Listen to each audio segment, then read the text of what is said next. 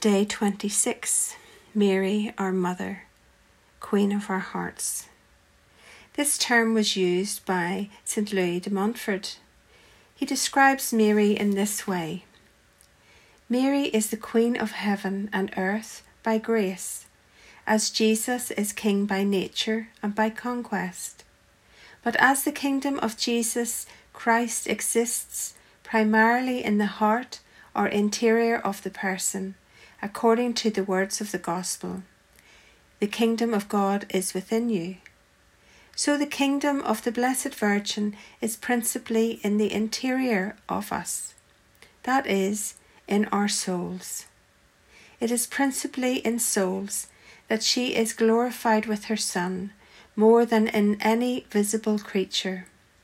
So we can call her, as the saints do, Queen of our hearts. Now, being queen of her hearts, she was captured by her son Jesus. She was captured from birth by God the Father, who willed her to be a virgin, so that she would be Mother of God, of His Son Jesus Christ. I want to read you some of St. Paul's words to the Philippians. It's a tender essay that he writes to them. And it just reminds us of how Our Lady wants us to be captured by Jesus, to really fully know Him deep in our souls. So this is Philippians 4, verse 8 to 9.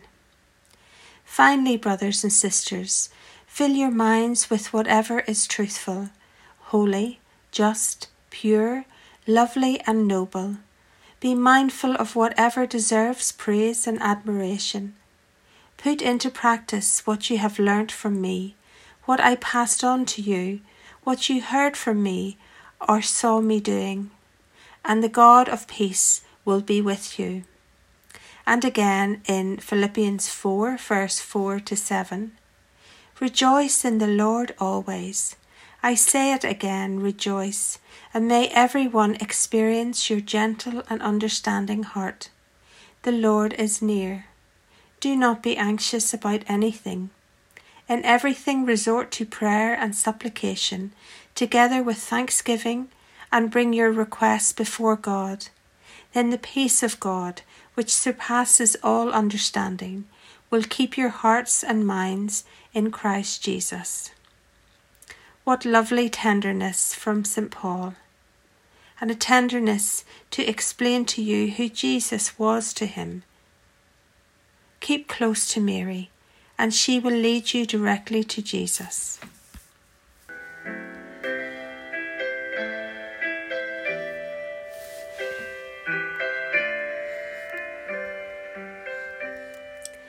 Today we're going to finish with a beautiful prayer to Our Lady called the Memorare. Remember, O most gracious Virgin Mary, that never was it known that anyone who fled to thy protection, implored thy help, or sought thy intercession was left unaided. Inspired with this confidence, I fly unto thee, O Virgin of Virgins, my Mother. To thee do I come, before thee I stand, sinful and sorrowful. O Mother of the Word incarnate, despise not my petitions, but in thy mercy hear and answer me. Amen.